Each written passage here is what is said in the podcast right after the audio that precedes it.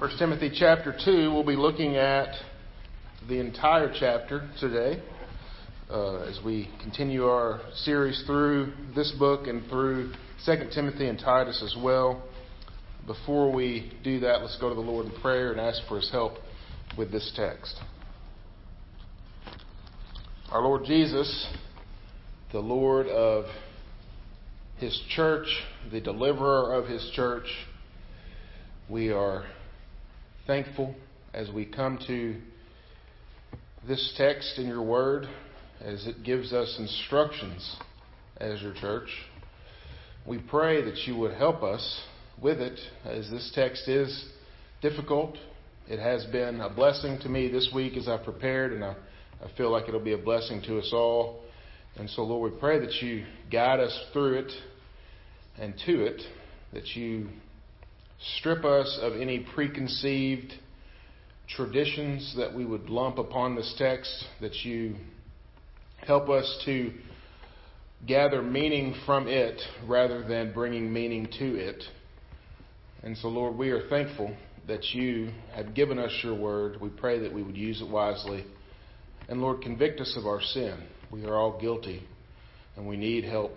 Guide us as we continue our worship of you through the hearing, preaching, and learning from your word. It's in Jesus' name we pray. Amen. So, as I came to this text, and the text is about prayer, and so I was reminded of a story that I heard back when I was in college and actually read about a man named Dawson Trotman. Some of you have probably heard of him. He was the founder of a group called the Navigators, which is a college ministry uh, it's still around today. Lots of colleges and campuses have navigators. Uh, the main focus of this ministry is discipleship and sending people out to the furthest reaches of the world, to other college campuses, so that they in, they in turn may disciple others. It's a great ministry. I've known several folks that have come up through that ministry in college, several folks who are actually uh, the leaders of campus ministries, and so I think it's a fantastic ministry uh, Dawson Trotman began his ministry as a young man as a Sunday school teacher. He was a volunteer at a local boys club. He had a real heart for seeing the boys in his town learn about Jesus, learn the truths of scriptures, of the scriptures. And he read a verse one day, and this verse uh, inspired him. It was Jeremiah 33:3. It says, "Call to me, and I will answer you, and I will tell you great and hidden things that you have not known." And so from that verse, he and a friend began to pray every morning for several hours. They would actually drive out to this remote spot near a canyon, which seems like the perfect place to go pray together. They would start a little fire and they would pray for several hours. And they did this every day for months. And the focus of their prayers began with the local boys' ministry, the boys' club, and his Sunday school class, that those boys would would grow up to be men who discipled others.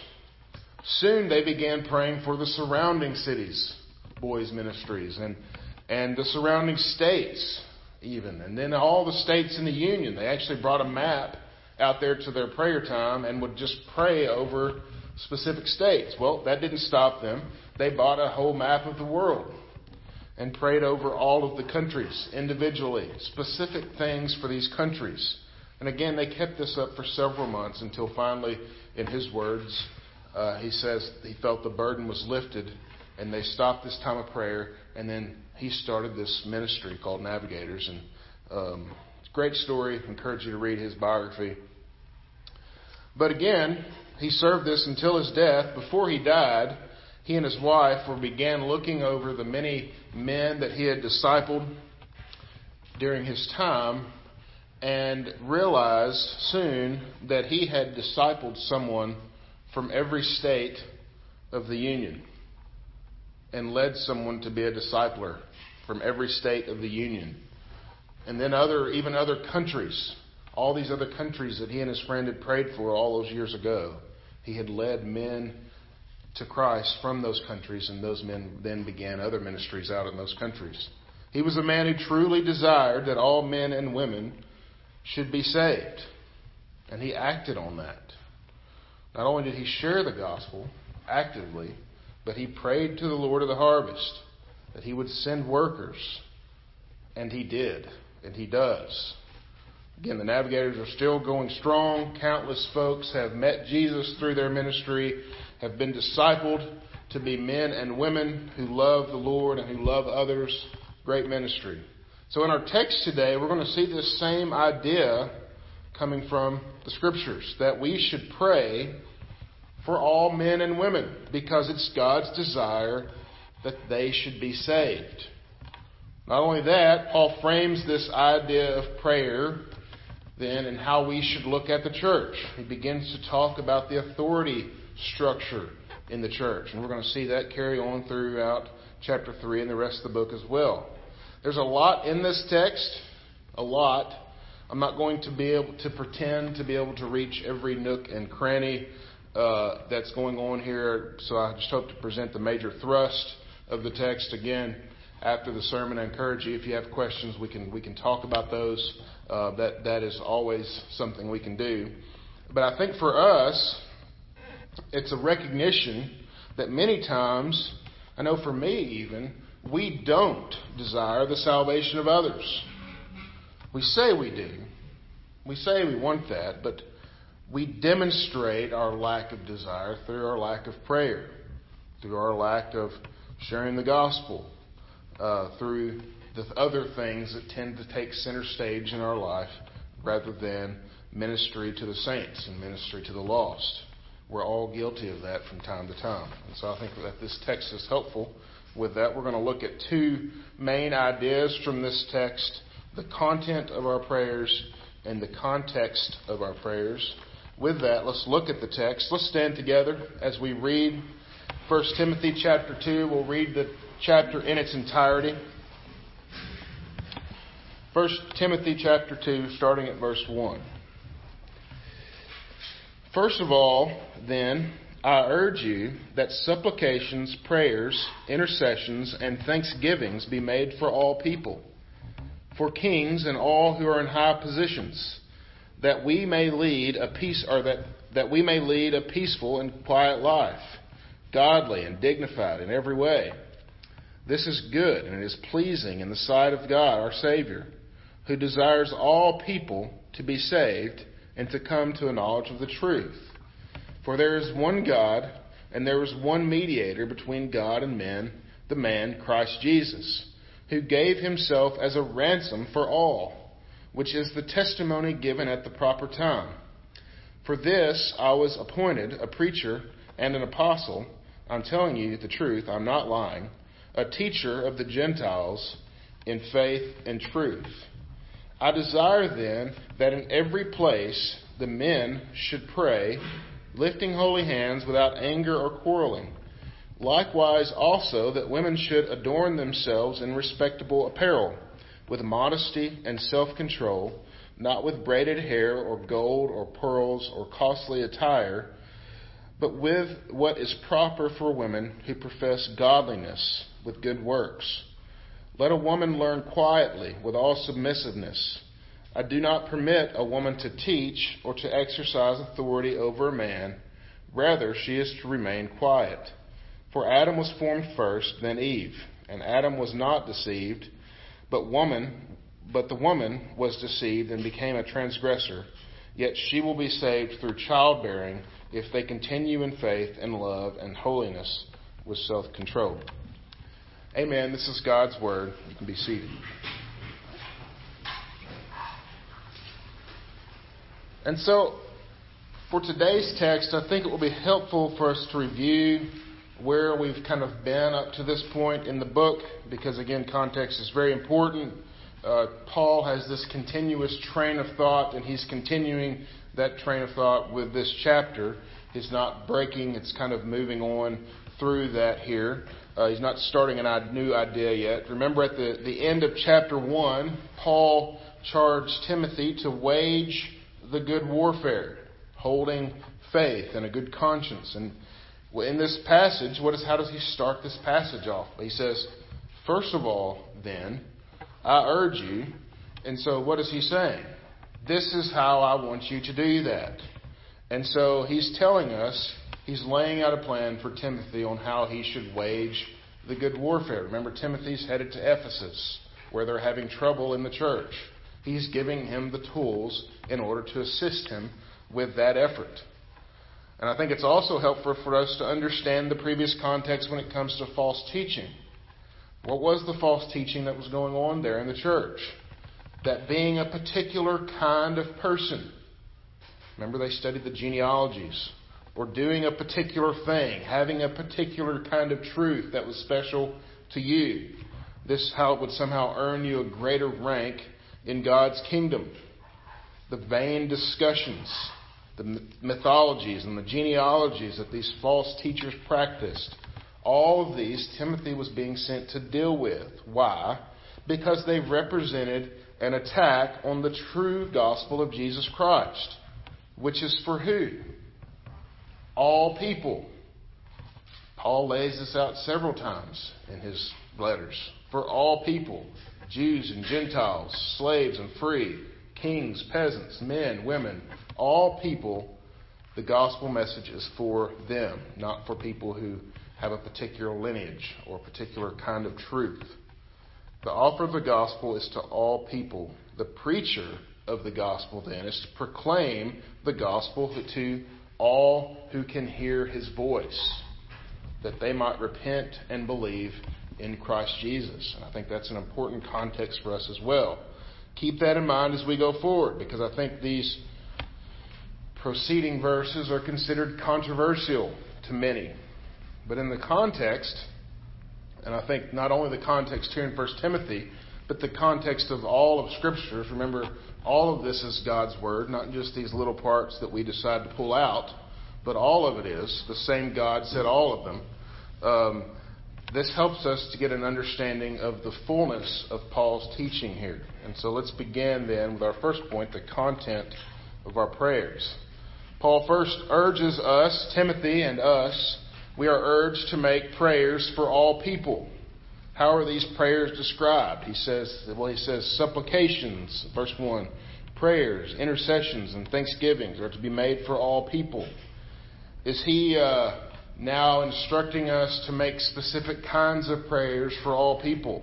Does he, uh, he basically kind of pulls out a lexicon at this point and comes up with every word that could be a prayer? You know, I don't think that that's what he's doing as far as you have to pray a prayer of supplication, and then a prayer, and then an intercession, and then a thanksgiving. I don't think that's what's going on here. I think more than that, Paul is really highlighting the fact that all kinds of prayers should be made for all kinds of people. I don't think we are being instructed to pray specific things. Uh, we don't want to break this down that much, but I think Paul is using a whole lot of words to basically describe prayer. He's bringing in the full complement of vocabulary in order to orient us that prayer is a very important thing. And he gives us an example of the kinds of people that we should be praying for, that should receive our prayer. And who does he list? Verse 2 For kings and all who are in high positions, that we may lead a peaceful and quiet life, godly and dignified in every way. He gives us the kind of prayer that should be offered for them quiet and peaceful life, dignified in every way. If you're a king, Christian or pagan, it doesn't matter, isn't this the wish that you would have for your life? Peaceful and quiet, dignified in every way. Isn't this a great prayer for anyone in leadership? Wouldn't we pray that for our own president, whether we like him or not? If our president is having a peaceful and quiet life, guess who else is? We are as people in this country, that's what we should pray. I think that's what anyone should pray for their leadership, no matter what, right? And so Paul is giving us a kind of prayer for leadership. Well, we, we, understand this, right? I mean, we, we pray different kinds of prayers for all kinds of people. As we leave here, sometimes I'll tell Todd that I'm praying for him that, that he will have a boring week. Is that because I'm wishing boredom for him? That I'm hoping he'll sit and twiddle his thumbs while he's at home and I wish Mike wouldn't have prayed this for me. Now I'm bored as all get out. No, that's not what I'm praying for Todd. We know that Todd's an ER doctor, so boredom for him means that people are well. That people aren't out doing stupid things and that he is having a nice, easy time at the hospital with little stress. That's a good prayer for your doctor friends. I'm friends with Sam Steger, our, our sheriff. I tell him the same thing. I pray that your weekend is nice and boring. He wants the same thing. Trust me. Todd prays for me every Sunday. What does he pray for me? That I would teach God's word and not my own. That I'd be protected from the devil. Isn't that a good prayer for a pastor? It's a good prayer for all of us. But it's, we understand what Paul's getting at here, right? He prays specific things for specific people. We, we, we appreciate that. We understand that. And Paul says that this is pleasing to God. Why is this pleasing to God? Because God desires all people to be saved, is what he says. It's pleasing in the sight of God our Savior, verse 3, who desires all people to be saved and come to the knowledge of the truth. For there is one God and there is one mediator between God and men, the man, Christ Jesus, who gave himself as a ransom for all, which is the testimony given at the proper time. And so he's qualifying that by saying Christ gave himself as a ransom for all. So this is a difficult passage when we aren't considering the text or the context of this text. I think it's difficult. And when we don't look at the context of all of Scripture, it can be difficult and cause us to want to jump off and grab hold of other things. Because we first have to ask ourselves when it comes to this text is there anything that God desires that isn't going to come to fruition? If God wants something, does it happen? Is God anyway prevented from something that he wants? Remember in Genesis when he says, Let there be light. What happened? Light became. There wasn't light, and light came rushing to God and said, Here I am. No, there wasn't light before, and light became a thing, whereas there wasn't a thing before. So when God speaks, things become. If He wants something, He is not left waiting for it in the sense that you and I are. You know, I, when I order a new board game, I wait for it to come. I can't snap my fingers and it be there, thankfully, or I would probably be broke. All right? And so there's an appointed time for things. Yes, we see that God is, for instance, Jesus has not come back yet. He is waiting in the sense that he knows the appointed time, but not in the sense that you and I are waiting, in that we don't. He doesn't wait, he simply does as he pleases. If he wants something, it happens. And I think we all understand that. Where do we understand that from? Read the whole of Scriptures. God is not hindered in any way. And so, second, then, what do we have to ask ourselves? Is everyone saved? No. Where do we how do we know that? Well, Jesus tells us that there's a place called hell and that people are going to go there and that people are there and so we know that those who are not saved, those who do not repent and believe in Him as Lord, this is their destination because they are not saved. We can look at script, the scriptures and guess other people who aren't because of their lack of repentance, their lack of belief in a Savior. We can look in history and see that again. We're not given full disclosure on the roster of heaven but we do know that there are folks that aren't there. Therefore, they are in hell. They are unsaved. And so, if it's God's desire that all would be saved, and there are some who are not saved, how can we reconcile that? The rest of Scripture is going to have to help us. It makes it clear. What does Scripture make it clear? That God has set aside a people for himself from the foundation of the world. Where we read that? We see that in Ephesians 1. We see that in Genesis 12, where God calls out to Abraham, and Abraham comes. Why Abraham? Because God wanted it to be Abraham, not because Abraham was the only good guy. Abraham was worshiping other gods when he called him. He has a people set aside for himself, and those are his. And he sent his son Jesus to do what? Matthew 1:21 tells us that Jesus came to save his people from their sins. These people that God has set aside from the foundation of the world. They will call him Jesus because he is a savior. Every person? No. We deny the idea of universalism. We deny that um, this idea that everyone is saved regardless of their beliefs. This is a this is a more common idea than you think. Um, you can anytime, you know, for you used to it was Larry King or you know talk shows like that. Anytime they get a bunch of pastors together, you always have this big mix, and it seems like the majority of them believe this idea that it doesn't really matter what you believe, everyone's going to heaven, and then thankfully they get uh, someone like John MacArthur on there to set them all straight. That's always good. Um, but we deny this idea of universalism, that everyone is saved regardless of what they believe. This contradicts Jesus Christ himself, right, who said that people must repent and believe in him, that he is the only way to the Father. There is no other way outside of Jesus Christ. There is no other name under heaven by which man can be saved. And so, how else then can we look at this verse? Well, who are we asked to pray for? Who are we asked to pray for? All people. Paul then mentions kings, a kind of person. Why? Because the gospel is for who? All kinds of people Jews, Gentiles, slaves, free, kings, peasants, men, women. The false gospel suggests that there's only a certain kind of person that is able to be saved. The true gospel says any kind of person can be saved. So, who is it that God desires to be saved? All kinds of people. Who did Jesus make a ransom for? All kinds of people. The only other option that we have is that Jesus made a ransom for all people, and some of those people aren't saved.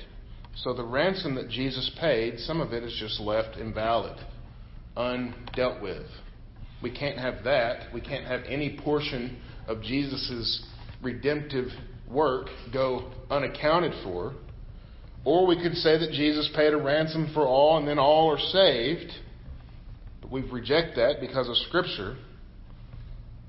And so we're stuck with this idea that Jesus died for all kinds of people. God desires all kinds of people to be saved. And that's happening is it not? And I think this changes the way that we do ministry. It should. Because if we know that God has set aside a people for himself, we know that he sent his son to save those people, then how should we respond? We should go out into the world with confidence. This should not at all hamper our evangelism efforts. This should strengthen them. I've been told that if you believe that, then you should never do evangelism because people are already going to be saved. He's going to be saved. And my response to that is no. To me, that strengthens my desire to go out and share the gospel because there are those who are out there that will be saved. And it has nothing to do with me, thank the Lord. I don't even have to have a great argument I can just say, repent and believe that Jesus is Lord, and there are those whom the Lord has prepared ahead of time that will be saved because he set aside a people for himself, all kinds of people. To me, it increases my confidence and zeal in evangelism. We know that our work is not in vain because Jesus is making new, things new right now. I think it helps us in the way that we do even the mundane things of life, raising our families, which is far from mundane, but you understand what I'm saying. We know, I know that if I raise my children up in the Lord, that when I die, guess what the church is going to do?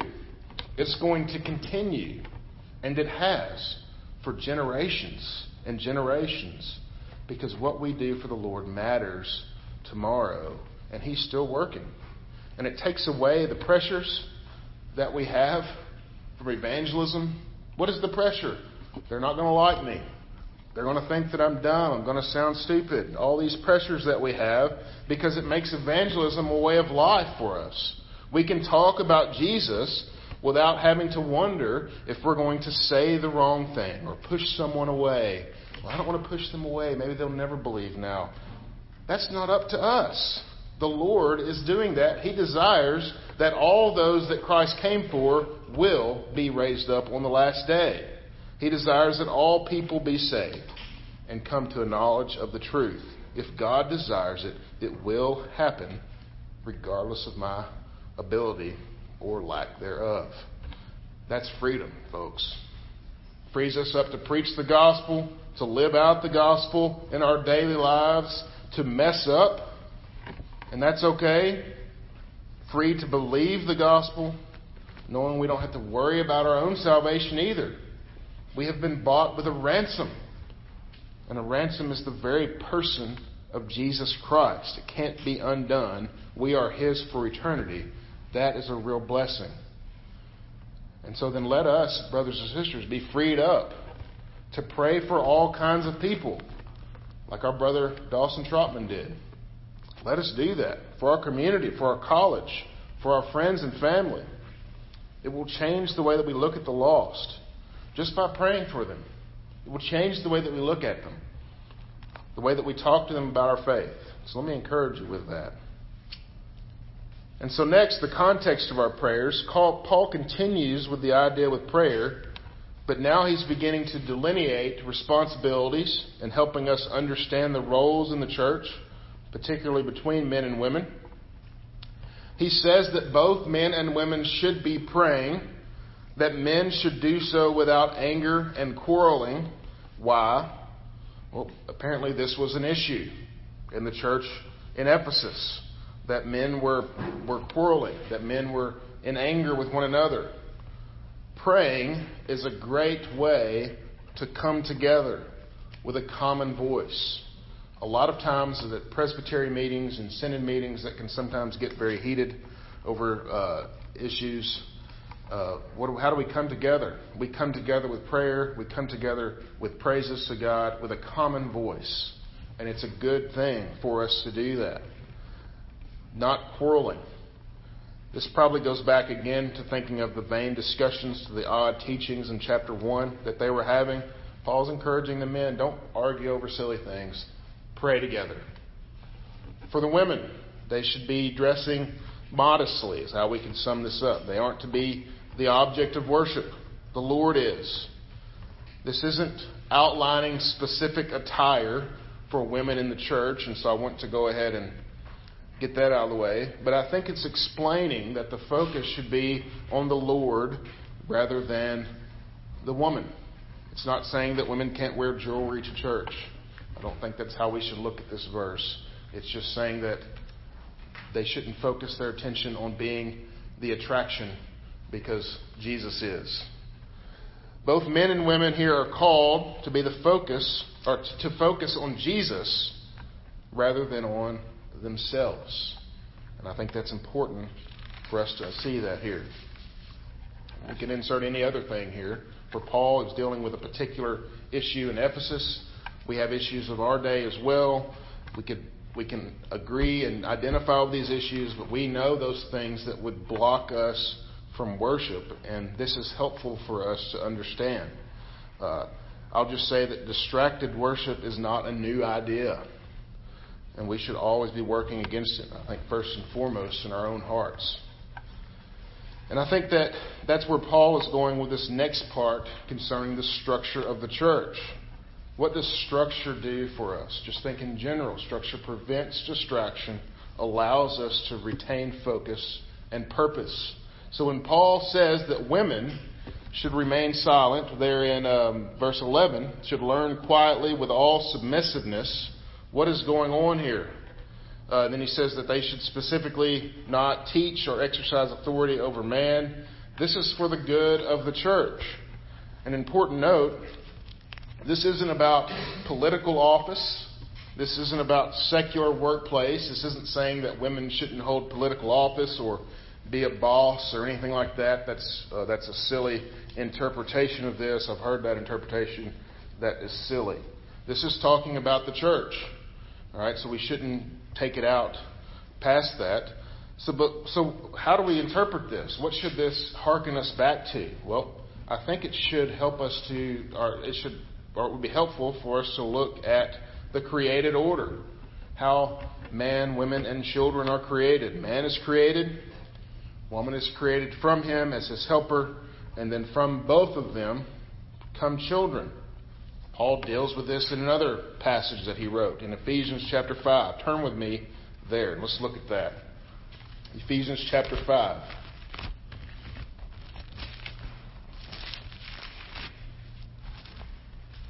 I want to read this passage because I think it'll ground us. Ephesians chapter 5, 20 through, or 22, and then I'm going to read through 6 4 so that we can see his message to the wives, to the husbands, and also to the children. Ephesians 5:22 Wives submit to your own husbands as to the Lord for the husband is the head of the wife even as Christ is the head of the church and his body his body and himself its savior. Now as the church submits to Christ so also wives should submit in everything to their husbands. Husbands love your wives as Christ loved the church and gave himself up for her that he might sanctify her, having cleansed her by the washing of water with the word, so that he might present the church to himself in splendor, without spot or wrinkle or any such thing, that she might be holy and without blemish. In the same way, husbands should love their wives as their own bodies. He who loves his wife loves himself, for no one ever hated his own flesh, but nourishes it, nourishes and cherishes it just as Christ does the church, because we are members of his body. Therefore, a man shall leave his father and mother, and shall hold fast to his wife, and the two shall become one flesh. This mystery is profound, and I am saying that it refers to Christ and the church. However, let each one of you love his wife as himself, and let the wife see that she respects her husband. Children, obey your parents in the Lord, for it is right. Honor your father and mother. This is the first commandment with a promise, that it may go well with you and that you may live long in the land. Fathers, do not provoke your children to anger, but bring them up in discipline and the instruction of the Lord. And so when Paul looks at this in Ephesians, this idea here in 1 Timothy chapter 2 is a working out of this same idea in the structure of the church. The church is a covenant community made up of little covenant communities that we call families. And the same structure is there. As we should see this as a setting right of things that were broken. What did the culture do in that day and how did they treat women? Well, they treated them as property. It's not a good thing. This says that the woman has a place in the church and a place in the family. Paul will teach later, even in 2 Timothy, that we're going to be looking at, about the importance of women, teaching other women, teaching the children in the church. An extremely important thing. Paul even credits Timothy's own salvation and discipleship to his mother and his grandmother. Luke, in, the, in his own gospel, in the book of Acts, shows the importance of women in ministry, in the ministry of Jesus, and even in the early church. And so this passage is not taking anything away from women, but rather lifting them up. And notice that when paired with Ephesians 5, it also puts men in their proper place as well. They are in authority, and their authority demonstrates love, the love of Christ for his church. This isn't some kind of domineering authority or an angry authority, but leading with love and care. The leaders of the church should lead that way. If they don't, they shouldn't be leaders in the church. Male leadership loves the church just like Christ loved his church. Again, if you don't love the church, you should not be a leader in it. You have to love the church to lead it. And I think we're going to look at this more in the, ne- in the coming weeks as, as Paul delineates the officers of the church. And I think this idea also sets right what we read in Genesis, verse or chapter 3, verse 16. Turn there with me quickly as well. Remember, Genesis 3 is where we see the curse of sin being outlined as God uh, catches Adam and Eve in the garden, and he outlines the curse. We see Paul referring to the garden here in this passage, and so I want to look at this. I think verse 16 is important for us because it actually talks about not only the relationship between man and woman, between woman and her children as well chapter 3, verse 16. To the woman he said, I will surely multiply your pain in childbearing.